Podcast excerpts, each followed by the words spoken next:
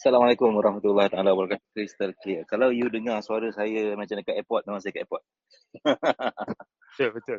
Saya dekat airport, saya baru lepas clear immigration di New York, baru sampai actually. Just landed sekarang pukul 7 petang. 7 petang hari Sabtu dan uh, you all adalah hari Ahad pagi eh. Betul, betul. Hari Ahad 8 pagi. Yes. Okay, um, So first of all tahniah kerana anda being part of this uh, session pagi ni dan insyaAllah for the next few weeks um, kita sebenarnya uh, sempena tak lama lagi nak masuk 2023 kan? Tak lama lagi 2023 kita nak masuk tahun baru insyaAllah kita nak apa ni bersedia untuk 2023 so siapa dekat sini banyak perkara yang dia dah capai untuk tahun ni? Untuk 2022 cuba komen cuba komen siapa yang ada sesuatu benda yang dia dah capai atau sesuatu yang dia dah achieve tahun ni untuk 2022. Ada tak? Ada tak siapa yang dah capai sesuatu? Alhamdulillah, tanya. So basically, um, personally saya nas, Alhamdulillah tahun ni saya pun banyak perkara yang dapat. Alhamdulillah dapat dicapai. So saya rasa topik hari ni adalah uh, saya ada share dengan Titan semalam. Uh, one of the most powerful thing yang saya belajar uh, over the years um, especially particular perkara ni daripada one of my mentor nama dia Robin Sharma. Okay, Robin Sharma. Robin Sharma ni adalah uh, someone uh, yang sangat terkenal lah siapa yang biasa baca buku. Buku dia adalah tentang personal development. Buku dia adalah The Monk Who Sold the Ferrari. Dia terkenal dengan buku ni. Dan uh, dan buku-buku lain. So I met him. Dia adalah considered as a coach on uh, leadership. Dia biasa dijemput bercakap ataupun training di Facebook, di Microsoft, di Google, and all those top, top corporation. So there was a year 2000 apa eh saya tak ingat lah 2014 kot. Ke 2015, 14 saya rasa. I have the chance untuk go through uh, one year uh, mentorship dengan dia. Masa tu uh, fees dia lebih kurang 100 ribu lebih ringgit. Um, so saya spend time dengan dekat Toronto, dekat Rome. Um, point dia, benda yang paling powerful kepada semua benda yang dia share dengan saya tahun tu adalah uh, yang membantu saya improve life saya adalah dia suruh saya buat uh, dia adalah uh, mengajar saya ataupun mungkin orang tahu benda ni tapi dia, dia make sure saya buat iaitu uh, dia make sure saya menulis. Menulis ataupun journaling. Journaling. Setiap pagi uh, dia ada certain structure lah atau sistem dia. Tapi basically apa yang dia nak one of it adalah kita mesti setiap pagi tulis reflect apakah perkara yang kita syukuri pada hari itu bila kita dapat bangun pagi hidup hari ini apa yang kita syukuri apa yang kita hargai atau siapa yang kita hargai. Dan kemudian um, apa benda yang kita kecapi kalau kita nak sebut. Dan dia bagi masa lebih kurang 10-15 minit untuk kita tulis tu. Maksudnya buat setiap hari dan tulis perkara tu. Dan juga apakah kita punya uh, reflect sekejap apakah kita punya fokus atau apa yang kita nak capai, kita on track ke tak on track. Dan banyak lagi lah. Tapi basically, point kat sini adalah dia nak kita buat refleksi, muhasabah, refleksi diri untuk melihat ataupun menilai di mana kita berada. Orang yang menilai, hi, welcome. Pak Nel. Pak Nel ada lah. I miss you. I dekat New York ni, baru sampai, baru lepas immigration. Saya tengah duduk dekat luar, tunggu J pula. J tak keluar lagi. So uh, baru sampai. So basically um, panjang nak cerita. Panjang nak cerita ni pandai. Last week I was in uh, New York. Lepas tu tiba-tiba kena balik. Because of some personal reason. My wife, she's uh, dia tak sihat. Okay, tak apalah tu cerita lain. So, I nak cerita pasal pagi ni adalah the power of reflection. Uh, this is so powerful. Orang yang berjaya dalam dunia, oh, terus semangat aku bila tengok Pak Anil ada.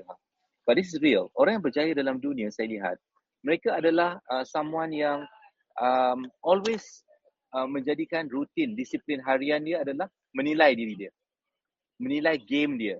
You know, macam kita ambil contoh sportsman. Bila seseorang sportsman nak jadi pemain terbaik ataupun nak berlatih menjadi somebody lah nak jadi pemain bola sepak terbaik, nak jadi uh, apa ni uh, pemain badminton terbaik, pemain tenis terbaik. Oh even I think semua orang yang successful dalam game dia, even Pak Neil, eh Dato' Hazin Al-Jinawawi, seorang yang yang successful dalam bidang dia, apa persamaan mereka saya lihat dan saya belajar adalah mereka ni persamaan mereka adalah mereka ni akan menilai diri mereka ni setiap hari. Mereka tak menilai setahun sekali. Mereka tak set azam tahun baru as per azam tahun baru. You know, melainkan nama dia azam, beruntung lah sebab dia boleh azam tu berazam setiap hari. But successful people, dia menilai diri dia setiap hari. Dia reflect diri dia setiap hari. And daripada reflection setiap hari ni, kalau kita guna terma Islamik ni adalah muhasabah dan muhasrawak. Uh, kita kena sebut Sabah dan Sarawak, nanti kan dia kecil hati. Eh, nanti kan dia nak, dia, dia tak puas hati kan, susah. Tak boleh kita form government. Gurau-gurau. Jadi, um, sangat penting untuk kita reflect diri kita. Ada dua waktu yang paling penting nak reflect. Tiga waktu. Ada tiga saat yang paling paling penting actually nak reflect diri kita. Waktu pertama adalah harian. Waktu pertama adalah harian. Pada waktu hari-hari. Hari-hari. Eh, waktu pagi lebih kepada fokus apa yang kita syukuri dan nak capai. Dan malam sebelum tidur apa yang kita telah buat hari ini. Dan uh, kesyukuran kita. Sama. Bezanya adalah pagi lebih kepada kesyukuran dan fokus. Hari itu hari itu dan pada saat itu atau pada minggu tu. Malam sebelum tidur adalah untuk muhasabah apakah yang kita telah buat pada hari itu dan uh, orang yang hidup dalam keadaan begini, saya lihat uh, mereka lebih cepat perbaiki diri dia. Lebih perbaiki game dia. Ya, dalam banyak keadaan saya lihat orang yang buat-buat-buat sesuatu tapi tak reflect diri dia. Kadang-kadang dia banyak buat silap. Dia banyak terlepas. Uh, we call it uh, apa nama tu Nas yang bila kita nak tengok cermin belakang kita tak perasan tu? Apa gap tu apa nama dia? Blind spot. Blind spot itu. Blind spot. Yes, yes. Kita akan miss blind spot. Uh, dan dan orang yang lebih successful mereka ada coach yang beritahu pula apa blind spot yang ada ataupun apa yang benda gap-gap yang dia tak perasan. Tapi ini fundamental. Ini asas yang semua orang perlu buat. Um, dan for the next five weeks, kita, saya insyaAllah, um, I was telling team, saya akan bantu you setiap pagi, hari Ahad insyaAllah, sebaik mungkin, 8 pagi. Kita akan spend time lebih kurang sejam saya akan bagi perspektif saya. How do you do this? How do you improve your game? How do you get ready for 2023? Ini benda yang bukan saya normally akan buat. Saya memberikan sesuatu benda yang bernilai kepada you. Yang kalau you ada duit berjuta pun, kalau you bagi kat saya, you takkan boleh bayar untuk beli balik masa saya. You faham tak? Satu jam saya ni, saya infakkan untuk you committed untuk mereka yang committed dan ajak kawan-kawan dia committed untuk saya cuba berikan you perspektif how do I transform myself and insyaAllah people around me yang being guided. So I want to give you this perspective. Tahun ni 2022, Alhamdulillah, apa sahaja perkongsian saya kejap lagi, achievement yang saya capai, dia bukanlah berlaku hanya bermula tahun ni. Dia adalah satu fasa atau proses yang dah berlaku over certain period of time. Tetapi ia berlaku hari ni, of course hasil daripada proses sebelum ni, tetapi dia datang daripada designing my life. Saya design atau redesign apa yang saya nak. So tulis perkataan tu. Design and redesign your life. This is very powerful. Saya biasa ajar benda ni dalam dulu kelas nama dulu namanya IMKK intensif magnet kekayaan kejayaan. Saya ajar perkara itu secara intensif tiga hari. Saya juga ajar later, later on, kalau sudah tak ada, namanya nak ubah hidup. Orang yang attended all those program, siapa yang senior-senior title and whoever aspire yang successful hari ni, kalau tanya mereka, mereka ni adalah product of that program.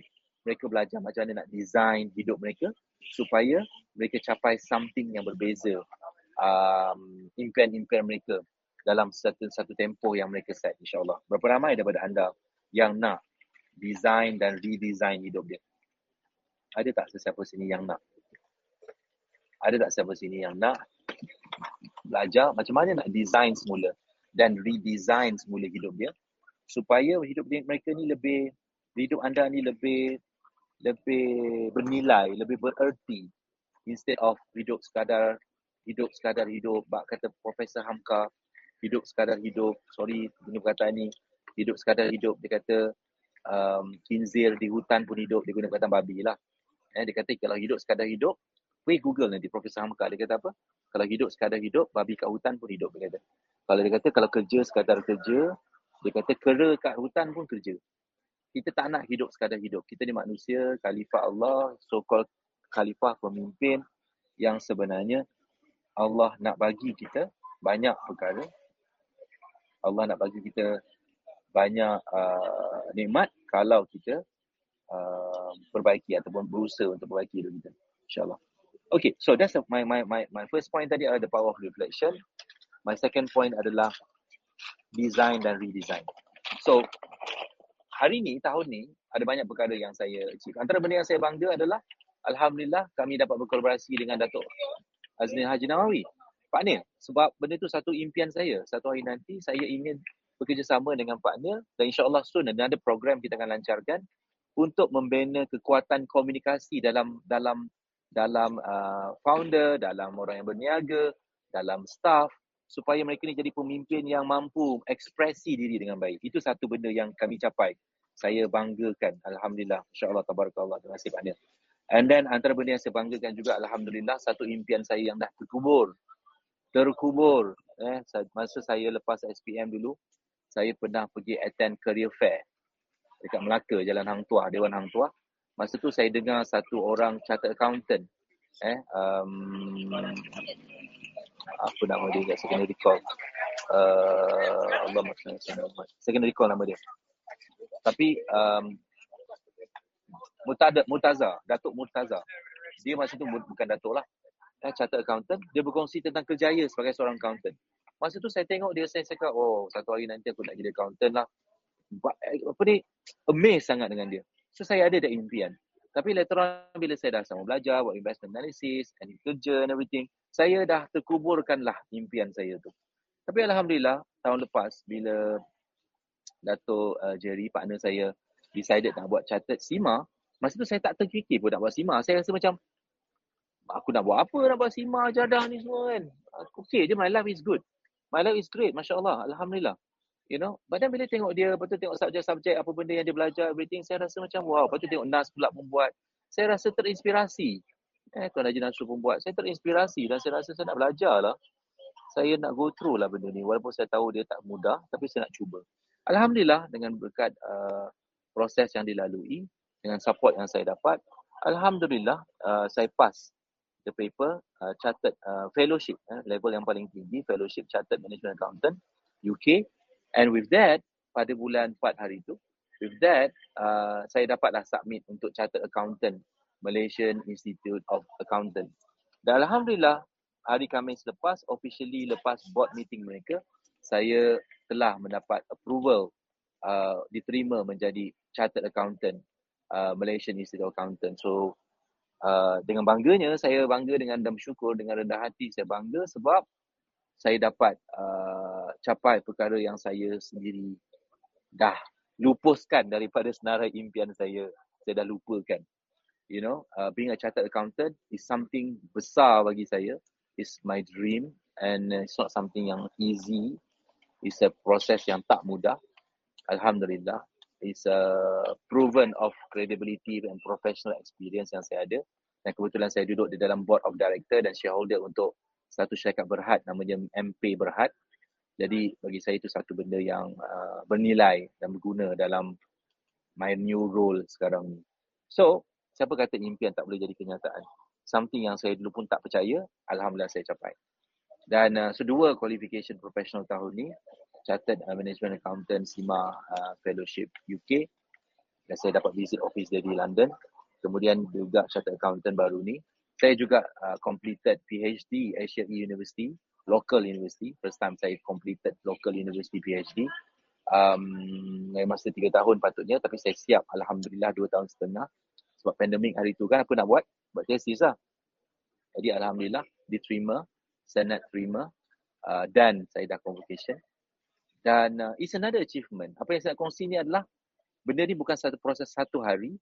Dia adalah is a design of apa yang you nak capai. Apa yang you nak capai you tulis you set and then you kena set your mind and heart to go towards it. So Alhamdulillah saya juga dapat capai impian saya untuk duduk dalam board of director of Berhad Company, berusaha listed company.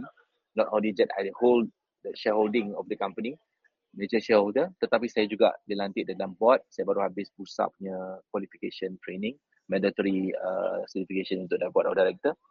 So Alhamdulillah, that's another achievement. Dan ada banyak lagi benda yang saya dah capai uh, in business.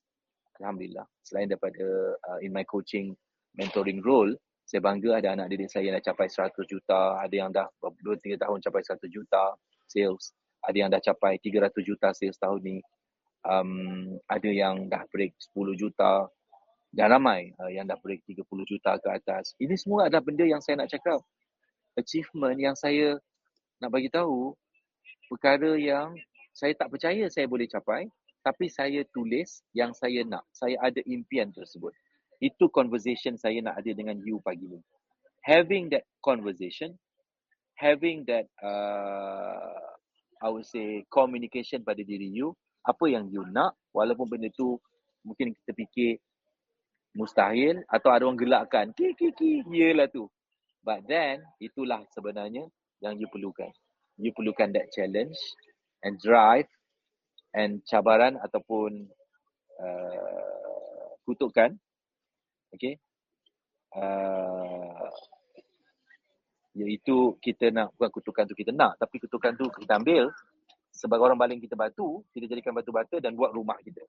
Orang baling kita pasir, kita ambil pasir tu, orang baling pasir dalam periuk nasi kita, kita ambil pasir tu dan kita buat konkrit rumah kita. Boleh faham tak? Uh, so, that's the process lah. Eh, that's the process. Thank you, Nas. Anda rajin Nas kongsikan. Ha? Ini lah. Okay, so so that's that's what I want to share. Pagi ni first part adalah um, re, re, apa reimagine, fikir semula. Sebenarnya apa yang you dah capai tahun ni 2022 dan apa lagi yang you nak capai? Insyaallah Allah bagi kesihatan kekuatan keberkatan ke, ke apa ni uh, Allah dah bagi banyak perkara kepada kita. Apa yang kita buat? Apa yang kita akan buat? Apa kita yang akan buat untuk capai? You know ada orang mungkin dia struggle dalam dari segi kewangan dia i had that moment i used to have that moment struggle dari segi kewangan saya reflect ya bila saya travel saya terbang tadi naik business class, Singapore Airlines, siapa tahu dia tahu, it's not cheap. You know, uh, saya terbang direct from Singapore to New York, 17 jam. Um, last week pun sama, saya naik Singapore Airlines je. Sebab dia direct, tak payah turun-turun untuk ke flight. You know, sangat Alhamdulillah comfortable. Saya ada share gambar video saya makan instant noodle malam tadi. Uh, tadi dalam flight. Mungkin normal bagi orang. Tapi uh, saya bersyukur.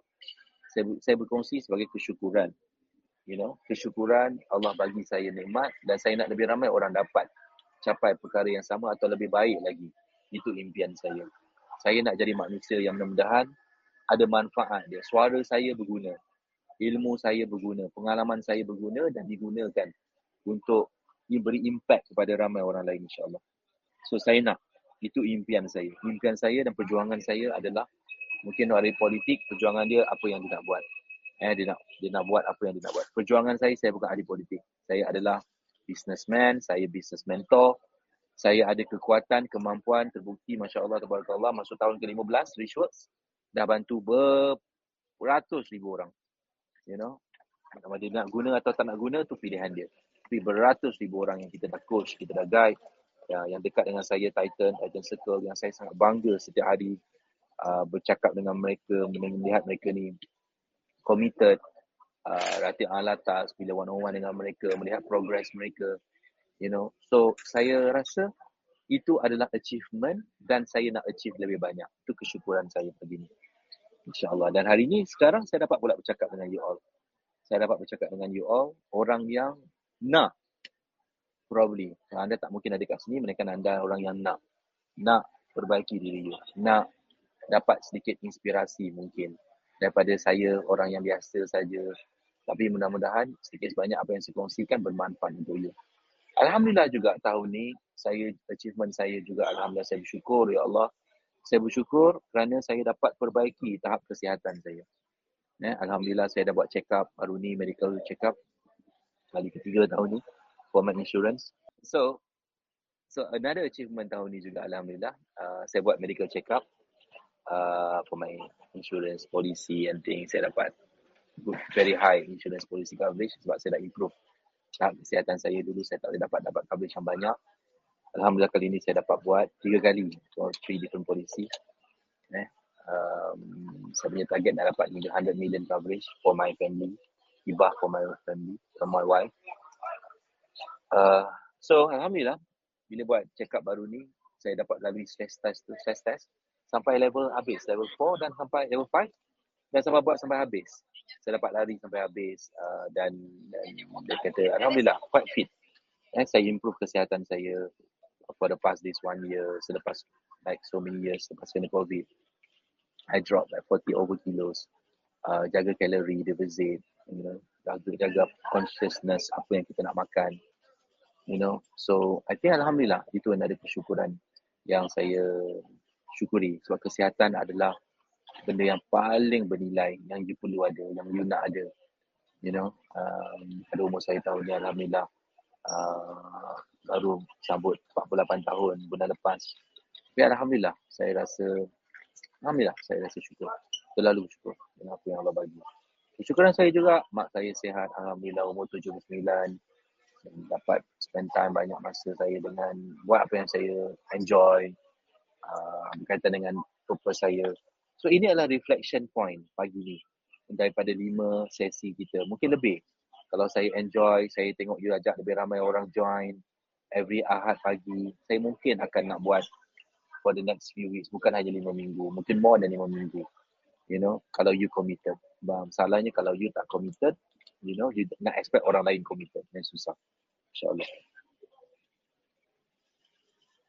Uh, so, Alhamdulillah. So, So tadi saya sebut tentang yang pertama adalah reflection, reflecting, reflecting diri. Lepas saya cakap ni, you should spend time. Ambil masa sekejap, diam, duduk, tulis. Ya Allah, aku bersyukur. Tahun ni aku dah buat apa. Aku dah capai apa. Jangan fikir tentang apa yang you tak capai. Don't think about that yet. Just fikir tentang apa yang you dah capai. Atau apa yang you syukuri. Pasti banyak. Saya sedih kerana bila lihat orang kata dia tak ada apa win yang dia nak syukuri. Dapat hidup, syukur. Dapat nafas, syukur. Dapat kentut, syukur. Ada bayangkan kalau tak ada kentut macam mana? Serius. Lotet perut you. Boleh meletus. Kan? Dapat makan, syukur. Dapat main kejar-kejar dengan laki bini, syukur. Kan? Ada yang mengandung, asyik mengandung dia, syukur. You know? Belum mengandung, syukur. Belum mengandung, syukur. Sebab apa? Belum sampai time. Allah bagi kau peluang. Boleh ke sana, ke sini. Kan? Ha, so dah mengandung, so dah wek, wek, wek, dah susah. Ha, kan? Syukur. Apa pun keadaan, apa pun keadaan, um, kita kena uh, bersyukur. Sebab kadang-kadang kita lupa. Yes, kita lupa. Uh, dan ayat paling kuat yang saya pegang dalam bab syukur ni adalah uh, satu ayat, saya tengok surah Madedah, uh, yang berbunyi, A'udzubillah minasyaitonirrajim la in syakartum la azidannakum wa la in kafartum inna azabi lasyadid. Barang siapa yang bersyukur dengan ku kata Allah, saya bersyukur dengan itu kata Allah, nescaya aku tambah lagi.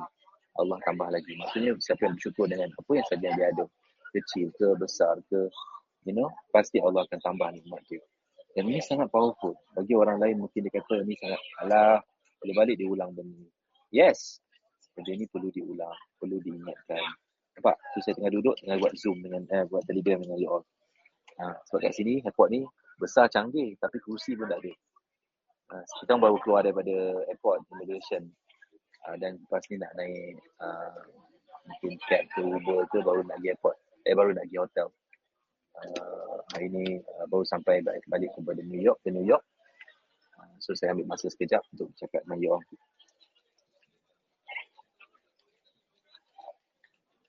Okay, so um, so tadi reflection. Nombor dua adalah uh, saya sebut tentang design and redesign. And nombor tiga adalah uh, betul-betul tulis lah, syukuri. Achievement, syukuri. Betul-betul tuliskan dia. Jangan cakap je. Jangan fikir je. Ambil buku, ambil nota ke, ambil notes ke, type dan tulis sekejap lagi.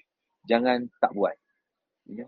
Dan jadikan dia disiplin. Kalau boleh set alarm setiap hari, paling kurang pun setiap minggu, reflect diri. Reflect. Lihat diri kita kat mana. Uh, baru datang next one adalah um, apa lagi yang kita nak capai. Apa lagi yang kita nak ubah. apa lagi yang kita nak upgrade. And that's the last one. You know, so let's talk about me a little bit. Bukan saya suka sangat diri saya, tapi saya saya orang yang suka cakap apa yang saya buat. Walk the talk. Saya percaya dengan prinsip as a leader, apa kita cakap, kita mesti buat. Ada banyak benda yang saya nak. Dan saya nak ni bukan sekarang. Saya dah tulis ni lama. Being a chartered accountant, benda tu dah lama saya tulis. Nak reduce weight. Benda tu dah lama gila. Saya kejap kurus, kejap gemuk, kejap kurus, kejap gemuk. Well, it's not easy for us to be consistent, but saya try. You know, um, tapi lepas kena COVID hari tu paling teruk lah yang sepakan maut, uh, hampir maut kan, kalau bagi. Yang buat saya benar-benar nekat lah. Lepas saya kena COVID, berat badan saya naik sampai 138 kilo. Saya hampir sesak nafas. Berapa kali tak boleh bernafas. Sangat teruk. Kesan daripada drugs yang saya makan untuk improve paru-paru. Orang tak tahu apa yang saya lalui. Dengan coaching tu, saya kena stop. Saya sesak nafas, terbaring. Kena ambil oksigen. So it was terrible. Dan it was a nightmare. But that's, that came from apa yang saya tulis. Allah Allah bagi saya uh, bila saya tulis, bila kita tulis sebenarnya, kita sedang menulis dalam sel minda kita dan masukkan yang kita nak benda ni. Uh, dan dia juga umpama seperti doa. Nah, tapi menulis saja tak membantu ubah hidup you. Menulis penting tetapi adalah menulis selalu sehingga dia menjadi triggering of aku mesti buat. Menulis tu daripada aku nak menjadi aku mesti. Aku nak menjadi aku mesti pastikan. Nak jadikan pasti. Nak jadikan committed. Itu benda yang tak mudah. Lagi banyak kita tulis, lagi banyaklah kita punya desire akan trigger untuk nak apa nak nak capai perkara tersebut.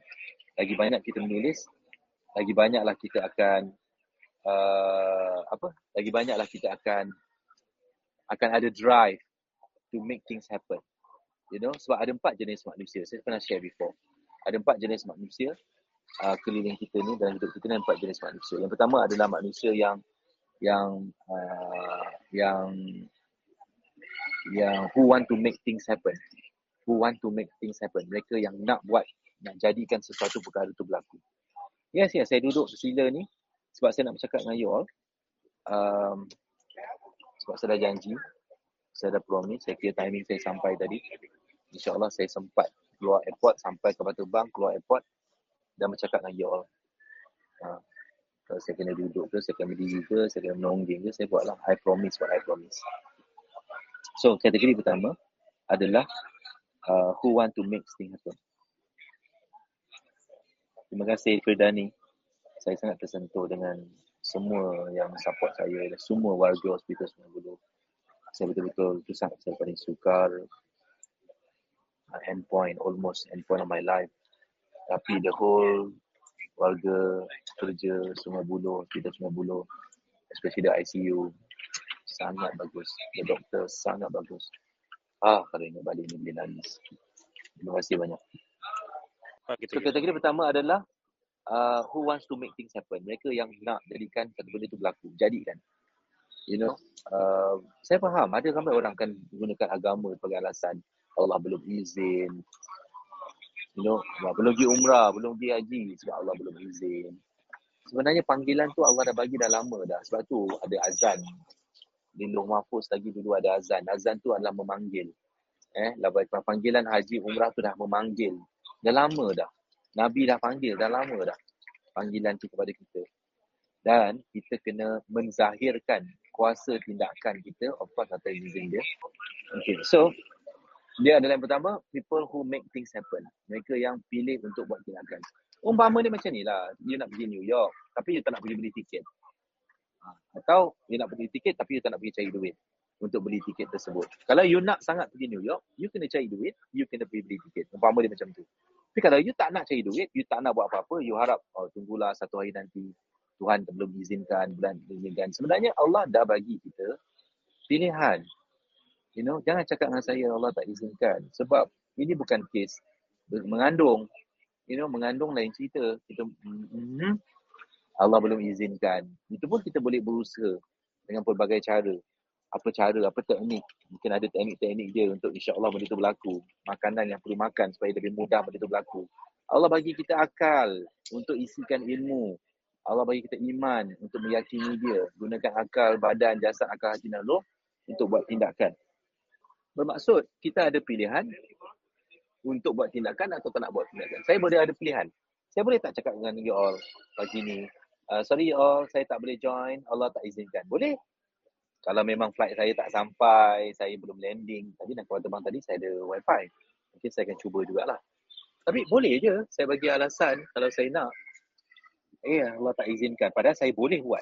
Tapi saya, saya bagi alasan Allah tak izinkan. Tapi saya tak. You know? Saya percaya Allah bagi kepada siapa yang nak. Manjada wajada.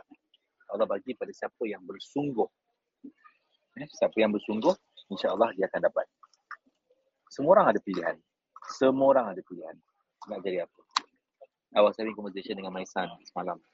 Dia cakap ada dia nak ambil SPM. Dia kata semua orang ada pilihan. Siapa bersungguh dia akan dapat. Ini bulan 12, tak lagi nak exam. You have to give the best dalam dalam persediaan you.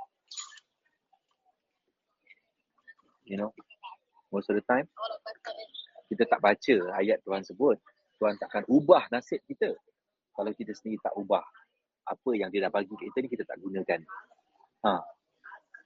Dia dah cakap dah. Habis apa jadah ni kita nak salahkan Tuhan, salahkan Tuhan. Memang kau ajar saya. Ya kan? Apa jenis manusia, hamba kita ni. Kalau balik-balik kita salahkan Tuhan. Of course lah kita kena berlapik dengan tidak ada daya upaya kita menekan atas izin Allah. Apa yang berlaku pasti Allah jadikan kun payakun.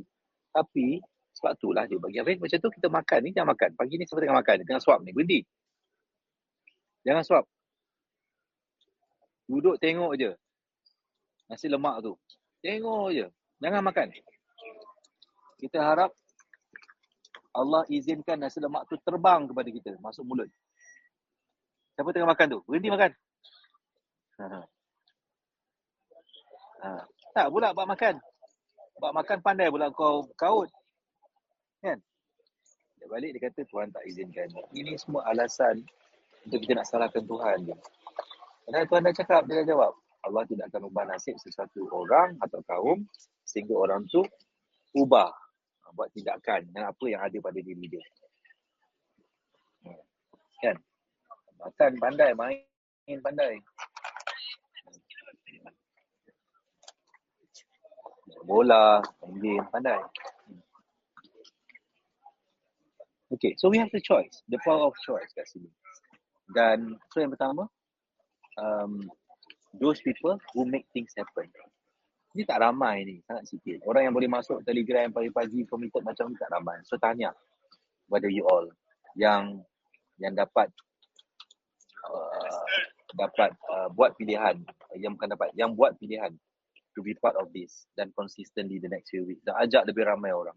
Saya nak you ajak 10 orang. Itu upah saya. Upah saya ialah yuran saya anda kepada saya adalah for me to give you this time you ajak you mesti bawa 10 orang masuk dalam sesi ni. 10 orang setiap minggu. You kena tarik 10 orang baru join sesi ni. You fikirlah, kalau itu you tak boleh buat, jangan belajar pasal business, marketing nanti. You tarik 10 orang, paksa ke, bagi dia duit ke, pada-pada you lah, belanja makan ke, untuk dia join the session. Untuk dia join uh, apa sesi voice chat ni for the next few weeks. 10 orang itu you punya mission. Bukan yang ada dekat dalam ni kat luar. Yang belum masuk atau ajak dia dengar. Okay, 10 orang. Saya tahu banyak pun saya minta ini.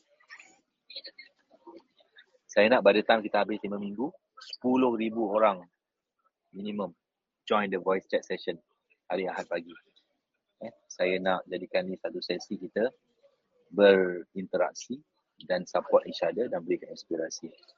Saya tak saya bukan ahli politik, saya tak boleh bagi you uh, apa duit-duit subsidi tapi saya boleh bagi you masa infak masa, infak ilmu untuk bantu you insyaAllah. Okay, so nombor dua, nombor dua, okay, now saya nak masuk kedua. Tadi yang pertama, people who make things happen. Yang kedua adalah people who wish. Dia wish je. Yang pertama ni make. Make tu dia buat. Yang kedua ni dia wish. Asyik wishing je. Wishing, wishu. Wushu, wishing. wishing. Saya harap, saya harap, saya harap. Tapi harap je, harap. Dengar tak suara ni? Dengar jelas Datuk. Dengar jelas. Okay, okay. Thank you. So yang kedua ni orang yang jenis harap je. Wishing, wushu, wushu. Wishing, wishing. Ha? Balik-balik we wish, we wish. Kan nyanyi lagu we wish, we wish. Asyik we wish je. Ha, dia wishes je. Yes. Yang susah ni asyik wishes je. Ha, tapi better lah daripada tak ada wish kan.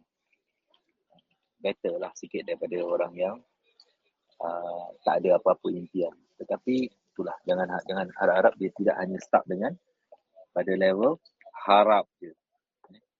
Harapan je. Tapi tak ada tindakan. Tak boleh. Eh, harap-harap harap-harap ada tindakan. Bukan harap-harap tak ada tindakan. Eh, bila orang dah bagi harapan, pastikan ada tindakan.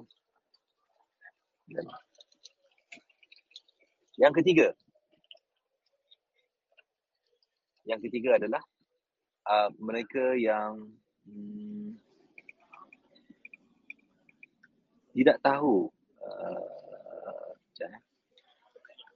ah mereka yang sakit hati yang ketiga adalah mereka yang sakit hati bila orang lain buat yang ketiga pula mereka yang sakit hati tak gembira bila orang lain buat tindakan ah ini teruk sikit perangai nombor tiga ni mereka tidak puas hati ataupun sakit hati bila orang lain buat tindakan dan capai.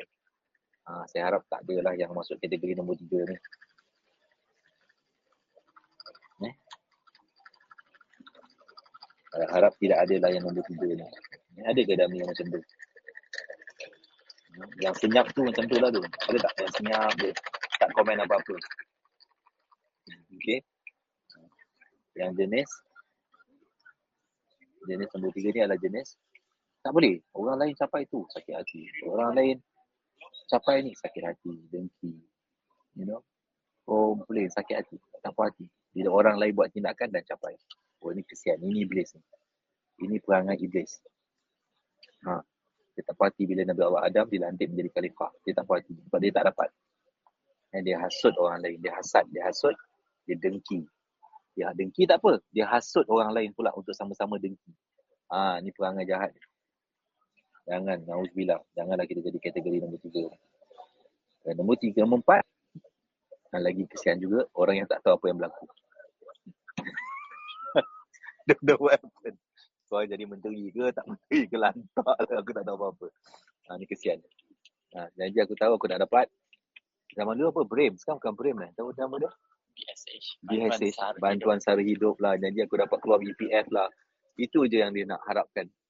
You know, siapa nak jadi menteri, lantak kau lah. Suka kau lah. Keturunan ke, anak cucu kita macam mana, lantak lah.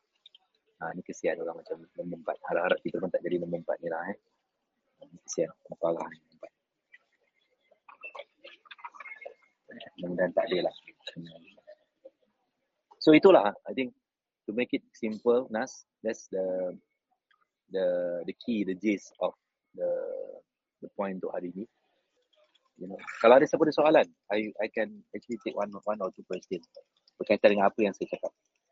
Ada tak ada soalan tentang apa yang saya cakap ni? Specifically tentang nak ubah hidup ni. So saya cakap tadi, saya recap balik, saya cakap mula-mula, kita mesti reflect diri kita. Apa yang kita dah buat, apa yang kita dah capai tahun ni. Or so far dalam hidup kita. Dan yang paling besar saya dapat dalam hidup saya adalah reflecting. Eh, umur saya 48, apa yang saya dah capai, you know, lagi 5-10 tahun apa yang saya nak. InsyaAllah, mudah Allah bagi saya sehat. Semua ni saya tulis. And then nombor dua tadi adalah redesign. Design and redesign. Itu topik kita lah pada next few weeks. Design and redesign. Apa yang kita nak design? Apa yang kita nak redesign? And nombor tiga adalah kesyukuran kita. Apa yang kita syukuri. You know, pada saat ni. Apa yang nombor empat, apa yang kita harap. Apa lagi yang kita nak. Hopefully bukan harap je. Apakah benda lagi yang kita nak buat, nak capai dan kita sertai dengan tindakan insyaAllah. Uh, I think I've covered uh, the very part important part of the introduction. Hmm. Nas, anything else? Uh, Datuk, saya ada soalan Datuk untuk pihak mereka yeah. lah. Mungkin mereka tertanya-tanya. Setelah saya rasa hampir tiga tahun kita tak buat nak ubah hidup ni. Kenapa tiba-tiba Datuk rasa penting untuk kita run benda ni awal tahun depan Datuk? Uh, Nas, uh, 2023 seluruh dunia ekonomis memang menjangkakan keadaan ekonomi krisis akan lebih teruk Nas. Sekarang teruk, akan lebih teruk. Okay. Saya tak boleh bayangkan orang yang berniaga tapi tak ada tak ada ramai yang berniaga tapi janganlah cerita pasal dia tak capai sejuta lagi. Tapi bayangkan cabaran mereka pula kalau mereka tak bersedia Nas. Dan saya juga melihat ramai orang, tak maaf saya cakap ni, mengharap Perdana Menteri naik, Perdana Menteri turun, kerajaan naik, kerajaan turun. Tapi dia harap hidup dia berubah. Tapi sampai sekarang hidup dia tak berubah, Nas. Hmm, faham. Betul tak? Dan betul, berapa betul. kali Perdana Menteri kita tukar, hidup dia berubah. Jadi kita meletakkan harapan kita pada tempat yang tak pasti, you know. Kita faham tak? Selama 15 tahun kita kita mengajar, saya research buat apa yang kita buat. Berapa ramai orang pula yang kita dah bantu Nas? Tanpa kisah siapa Perdana Menteri. Berapa ramai? Berapa Terlalu... ramai orang yang kita dah bantu Terlalu yang capai first million, 10 million, 100 million. Tak kisah siapa pun Perdana Menteri, tak kisah siapa pun kerajaan. Tapi you boleh ubah hidup you, you boleh upgrade kewangan you. Apa nak tunggu siapa Perdana Menteri? Ibu betul kan? Apa yang nak kisah? Kalau you you tahu macam mana you nak bina business you, you tahu macam nak bina kewangan you, you tahu macam nak bina hidup you, you decide you punya business, you punya level of income, you tak payah risau, oh ini income you bawah RM2,000. Kalau you buat sejuta setahun, takkanlah income you RM2,000 je sebulan.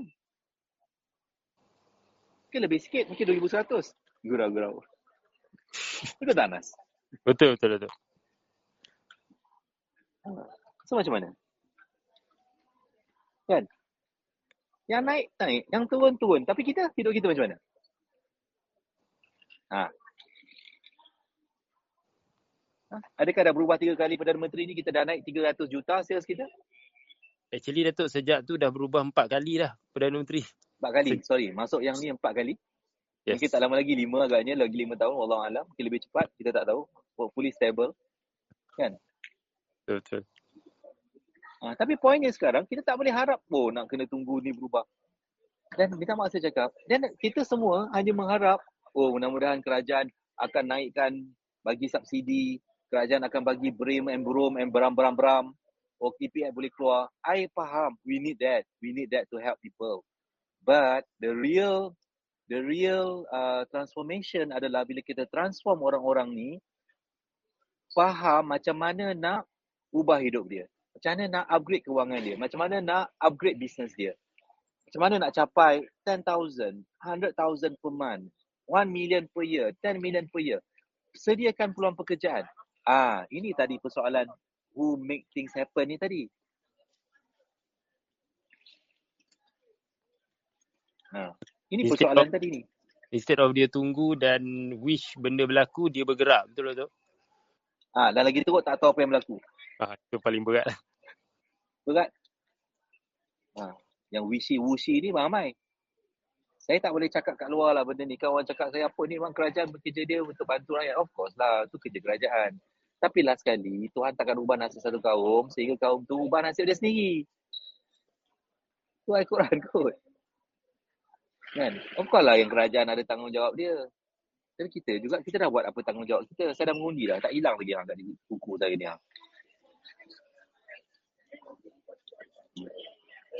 Jangan fikir pasal saja nak fikir dah nak dah dah mundi dah. Dia dah ubah benda yang nak ubah kita dah. Sekarang ubah hidup kita. Pak Nil, ajak Pak Nil borak sekejap. Pak Nil boleh borak tak ni? Apa pandangan Pak Nil tentang apa saya cakap? Pak Nil kena angkat tangan so that kami punya team boleh unmute beliau. Ada button angkat tangan. Ada button angkat tangan namanya. Nak ramai ni tak jumpa dia tu. Ha, mari kita bincang pasal pasal ubah hidup dia orang ni. Nil tengok alhamdulillah. You know, I think I I consider Pak Nil having a great life to me. You know, dia dah capai banyak benda yang dia nak, banyak perkara yang dia nak. Sekarang dia tengah materialize mission dia, perjuangan dia nak bantu lebih ramai pelajar dan orang ramai power dalam communication. I think that's mission dia sekarang lebih kepada yayasan persona dia and we are trying to support any ways yang we could for him to realise apa yang dia nak capai insyaAllah. Ha, Pak Nil tak boleh angkat tangan nampak ni. tak jumpa ke Pak Nil? Macam cari? Saya tengah cari Datuk. Tak jumpa. Kena angkat tangan sebab ada ramai tu. Ha, dia ada button kat situ. Kan ada button kan untuk angkat tangan. Betul betul. Ada button. Okay. juga boleh bantu untuk kalau jumpa. Kalau Pak Ni boleh cakap lah. Kalau Pak Ni tak boleh tak apa. Yes, yes. Betul, betul. Okay. So, so my point kat sini, balik pada soalan you tadi. Nas, kenapa sekarang? Hey, we are going into world economies eh, forecast. We are going to, we going, we are going into, baru nak go into tau. Padahal tahun ni macam-macam berlaku ni. Baru nak go into one of the world disasters of economy. Baru nak go into global. You know, saya harap Malaysia ni boleh contain lah situation ni. Tapi saya saya harap each of you boleh handle sendiri kewangan you dan business you. So that seandainya perkara tu berlaku, hopefully you boleh manage dengan tak terlalu teruk. Ha, Pak Ni dah angkat tangan. So, sementara tu lah, sementara dia orang cari. Um, jadi, kenapa nak ubah hidup ni? Sebenarnya kita tak adalah plan nak buat. It was like last week, last two weeks. Sebenarnya saya macam, saya cakap dengan team, semua semua risau pasal, semua risau pasal PM, Perdana Menteri baru. Of course, semua benda ni mungkin boleh bantu kita. Eh? Tapi, the real people, the real people, the real person yang boleh transform life you sebenarnya adalah you. Dengan the right knowledge. Dengan the right guidance dengan the right uh, the right process insyaallah that's the whole uh, context lah. Assalamualaikum. Waalaikumsalam. Ah akhirnya. Akhirnya. Pak Ne, apa khabar? Waalaikumsalam. Hai, alhamdulillah. Datuk mana kat airport ni cari Pak Nil tak nampak apa? Mana ni Pak Nil ni? Mana Pak Nil ni? Apa dia? cari kat airport ni ha, kat New York ni. Ha. Mana Pak Nil ni? Alah, rindulah nak pergi sana. Itulah. Hmm. I've never been to next New York, but but I've been to yeah. to LA. Uh, LA. Okay. Hmm. Just just to share with you lah ya. Um, kalau kalau kita rasa ya kita besar dekat dekat negara kita, how big kita rasa kita besar kan? By travelling dengan kita ber, apa ni ber, bermusafir ke negara orang baru kita tahu kita sebenarnya tak besar kita kecil. Kan? Sebab orang tak kenal kita siapa. Orang tak orang akan layan kita sama macam orang yang lain orang tak nampak pun kita punya apa kejayaan dekat situ orang tak nampak pun and then orang punya attitude juga dekat Amerika dia dia orang layan orang semua sama equally dan I can sit down here Pak Nil dekat airport yeah. ni bersila dan orang orang tak border pun. Dekat Betul. Malaysia takkan buat macam ni. exactly. Betul. Dan dan lagi satu juga um, Pak Nil nak nak bagi pesan lah pada kawan-kawan yang ada dekat dalam ni eh. Um, macam sekarang ini kita dekat pukul 9 hari Ahad dan Datuk Wira sekarang berada di New York pukul 8 hari Sabtu. Guys, kalau you all tahu kedudukan kita, kan kita sebenarnya adalah 11 jam lebih awal daripada Amerika. Dan kita tak ada alasan untuk mengatakan kita kurang maju daripada Amerika. Kita nampak uh, matahari dulu, kita uh, nampak kejayaan dahulu daripada mereka. So, Pak ni selalu pesan pada diri Pak Nil lah. Kalau saya nak buatkan sesuatu, saya akan buat sesuatu yang lebih besar uh, daripada yang yang sedia ada. So itu baru baru berbaloi untuk kita bangun lebih awal daripada dunia. Betul tak, Dok? Betul, betul. Kita lagi advance kot. Ya. Yeah. Kalau kita nak cakap 2023, tak ada gunanya kita sambut 2023 lebih awal daripada Amerika kalau kita tak ada apa-apa benda yang kita nak banggakan pun.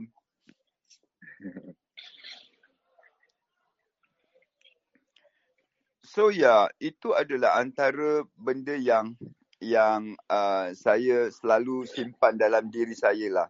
Bila saya berada di Amerika dulu, ketika sebelum COVID dulu, saya rasa macam um, kenapa eh kenapa korang korang korang berada uh, apa ya uh, lebih lebih hadapan daripada kami eh? Saya rasa malu saya rasa malu sangat. Uh, bila pergi ke negara mereka saya nampak benda-benda yang lebih advance daripada negara kita. Sedangkan kita bangun awal dulu daripada mereka dan kalau kita terbang kita terbang ke sana kita macam sebenarnya kita undurkan waktu kita so Betul? uh, it's about time for you guys to think that 11 hours 11 jam yang berbeza antara kita dengan Kita Amerika 13, Panen. New York, 13 New York, uh, 13. 13 jam nampak tak Kita 13 hadapan. jam kita beza daripada mereka 13 jam tu kita boleh lakukan macam-macam benda lebih awal kita kita asyik sibuk dengan uh, siapa Perdana Menteri nak tukar, siapa Perdana Menteri nak tukar. Dan tahu tak, Penting Perdana Panen, Menteri itu pun- penting. Itu Eh? penting. Tapi itu penting. Tapi kita yang boleh ubah hidup kita. Perdana Menteri buat apa kerja dia. Kita buat kerja kita kan. iya tapi dok at the same time uh, Datuk ya, Perdana Menteri pun dia agak runsing dengan kedudukan dia ya. Betul? dia lebih Dia pun runsing dia- dengan kedudukan dia yang tidak tidak permanent itu dan dan tidak tidak apa yang yang masih rapuh. So guys, kalau bahasa Uh, kalau bahasa ni Pak Nil, bahasa-bahasa kita, minta maaf guna bahasa ni, dia di dipicit telur. Ah. Ah, tu bahasa dia. Betul. dipegang Maksudnya- kepala. Dipegang kepala. Kau kalau kau tak dengar cakap aku, aku ah, gini-gini. Jadi Ya. susah sebenarnya, tak mudah. Jadi kita tak boleh nak harap pada orang sebenarnya. Ya. Yang itulah kita tak boleh kata dayang dayang apa dayang kuintan berpaut pada dahan yang rapuh. Kita tak Oh, boleh ber... ah, Nak kena suruh Dayang nyanyi ni. ya. Yeah. Kita tak boleh berpaut di dahan yang rapuh ya. So, thank you for the sharing, Doc. Uh, you inspire me uh, to to apa to listen to morning booster macam ni and then at the same time uh, komen-komen yang masuk tu you all actually can inspire each other by by giving motivational uh, apa ni punya punya quotes and motivational punya support. So at least kalau ada sem- 1922 orang kat dalam mini kita tak adalah rasa uh, kita melepaskan pucuk masing-masing kita kita adalah uh, dalam satu grup yang yang nak nak bangun dan nak nak bina empire. Thank you doc. Thank you for the opportunity. Thanks so much. Nanti kita lepak lagi Pak Nen. Next week hari Ahad kita lepak lagi. I think there's a lot of things kita I think dalam dalam dunia luar ni there's so, kita tak banyak tempat untuk orang dapat support yang positif ke Pak Nen. Pak Nen perasan tak? Ya. Yeah. Kat luar ni dia entahlah. Most of it adalah kalau kita tunjuk benda yang kita inspired benda yang positif dia akan kata kita nak menunjuk. Kalau kita cakap benda kan dia positif support tu tidak banyak di luar. Saya saya punya saya punya apa ni eh uh, macam mana saya punya justification uh, dok ya. Bila saya share Ya. sesuatu benda yang tak apalah orang nak kata saya apa uh, menunjuk ke apa tujuan saya orang semua tahulah tujuan saya adalah to inspire people and at the same time is to share how my happiness. Tetapi bila ada orang yang masuk mengatakan tak payahlah menunjuk uh, apa benda, uh, benda itu semua adalah pinjaman lah apa-apa benda semua kan? Ha uh, ini adalah riak ke apa ke. Saya punya satu benda adalah saya betulkan ya saya tunjuk ini adalah untuk membuat orang cemburu. Memang tujuan saya nak buat orang cemburu.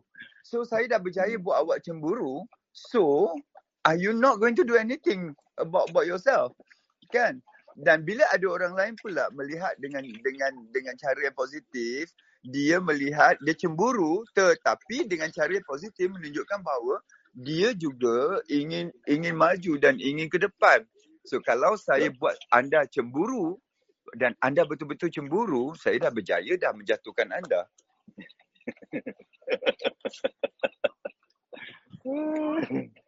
kan berjaya Hmm. satu satu satu checklist tick. Ah betul. So you secara secara automatik you mengatakan you gagal. Secara automatik you angkat tangan kata ah, akulah orang yang yang yang uh, terkesan dengan dengan kau punya apa ni uh, apa uh, tayangan-tayangan dekat uh, social media tu semua kan. Dan aku dah adalah orang terkesan. Uh, dan saya berjaya lah. Saya maknanya saya dah buka mata awak. Betul. Lepas tu Ha. saya saya tengok eh, saya tu Pak Nil sharing dekat TikTok tu kelakar. Pak Nil cuba nak demonstrate betapa negatifnya orang kat TikTok ni. Kalau cerita positif orang tak tengok. Kalau cerita negatif cakap carut carut carut orang tengok. Ya. Betul. Daripada Aduh, ya. 100 daripada 120 orang saja menonton, saya kata okey jom saya nak berlakon. Jom anda saksikan. Inilah dia realiti masyarakat dalam TikTok yang merupakan sampling kepada masyarakat Malaysia. Okay, now you 120 orang akan menjadi saksi. Menjadi saksi kepada berapa minit yang akan datang. Dan saya mula berlakon uh, seperti saya marahkan seseorang dengan keadaan yang macam bukan saya sebenarnya. Yang masuk stay sampai 2000. Tiba-tiba kan? Ah, tiba-tiba. Dan lebih ironinya dak bila Ha. ada yang bakar. Keluarkan Pak Nil. Saman dia Pak Nil. Ah, padahal dia tak tahu itu semua adalah cerita hayalan. Semua tu ada cerita Aduh. lakonan. Di situ kita akan nampak jenis-jenis orang saman. Ni cuma bakar ni. Uh, yang ada cakap sabar Pak Nil, sabar okey. Yang saman, dedahkan nama dia. Keluarkan wajah dia. Padahal benda tu Batu tak api. ada. Batu api. Batu Ya. api. Uh, uh. Jadi ini reality sampling yang you guys kena hadapi. You guys kena hadapi. Lebih ramai orang suka kepada uh, benda-benda yang yang remeh, benda-benda yang tak menguntungkan berbanding dengan benda-benda yang boleh uh, apa ni me, mendapat Ni kebaikan. Nasihat. Nasihat. Datuk J Jadi. Say hi. jadi seronoknya Assalamualaikum. Selamat lah Datuk J. petang, petang daripada New York City. Apa khabar semua? Hello yesterday. Hello yesterday. Hello yesterday. Hello yesterday. Yeah, you're one, you're one day ahead, partner. Yeah, You you are talking to your tomorrow. exactly. how does it How does it feel to be in the future? Kan? Ah, itulah soalannya yang ha how does it Hmm. feel to be in the future? Ha, itu dia. Sebenarnya kan, Kan? Malaysia sebenarnya di masa hadapan. Yeah. I, I, kami bertolak tiga hari bulan, kami sampai tiga hari Tiga hari bulan bulan. selepas 24 jam. Ya. Yeah. It's okay, Datuk J. You will catch up Yeah. when you when you return. You bertolak Hmm. uh, 11 hari bulan, you sampai 13 hari bulan. kita akan bertolak 12, kita tiba insyaAllah 14 pagi. 14 Subuh. hari bulan. Ha, nampak Ya, tak? then we have to catch up. Ini tanda-tanda orang yang committed ya. Datuk Haji Aznil, Iyalah. dah dia orang yang committed. Ha, Dan tengok dan kita video ni, dia, dia tengah duduk dekat khalayak ramai, dekat exit airport demi mengejarkan appointment bersama untuk membuat uh, voice chat ni ya. Asyad eh. Dahsyat. Betul dahsyat. Sebab dia tahu dia dah satu hari ke belakang. Jadi Yelah, dia yelah. perlu usaha yang lebih untuk mengejar Malaysia yang sebenarnya satu hari ke depan. Mm, Ya. mm, mm, mm. Uh, Dan ada okay, dia, I'll pass da- the phone back to him ya. Okay. Okay. Kita nak gerak. Kita masih lagi jauh perjalanan. Kita nak. have fun in US. The team. nanti kita catch up. Nanti kita catch Yes, up lagi yes. insyaAllah. Oh, we'll be sharing. Kita nak visit Coca-Cola minggu ni. Buat baby sharing. Washington besok, uh, lusa. Nanti kita update kat sini insyaAllah. Okay semua. Take care. Panel, thank you.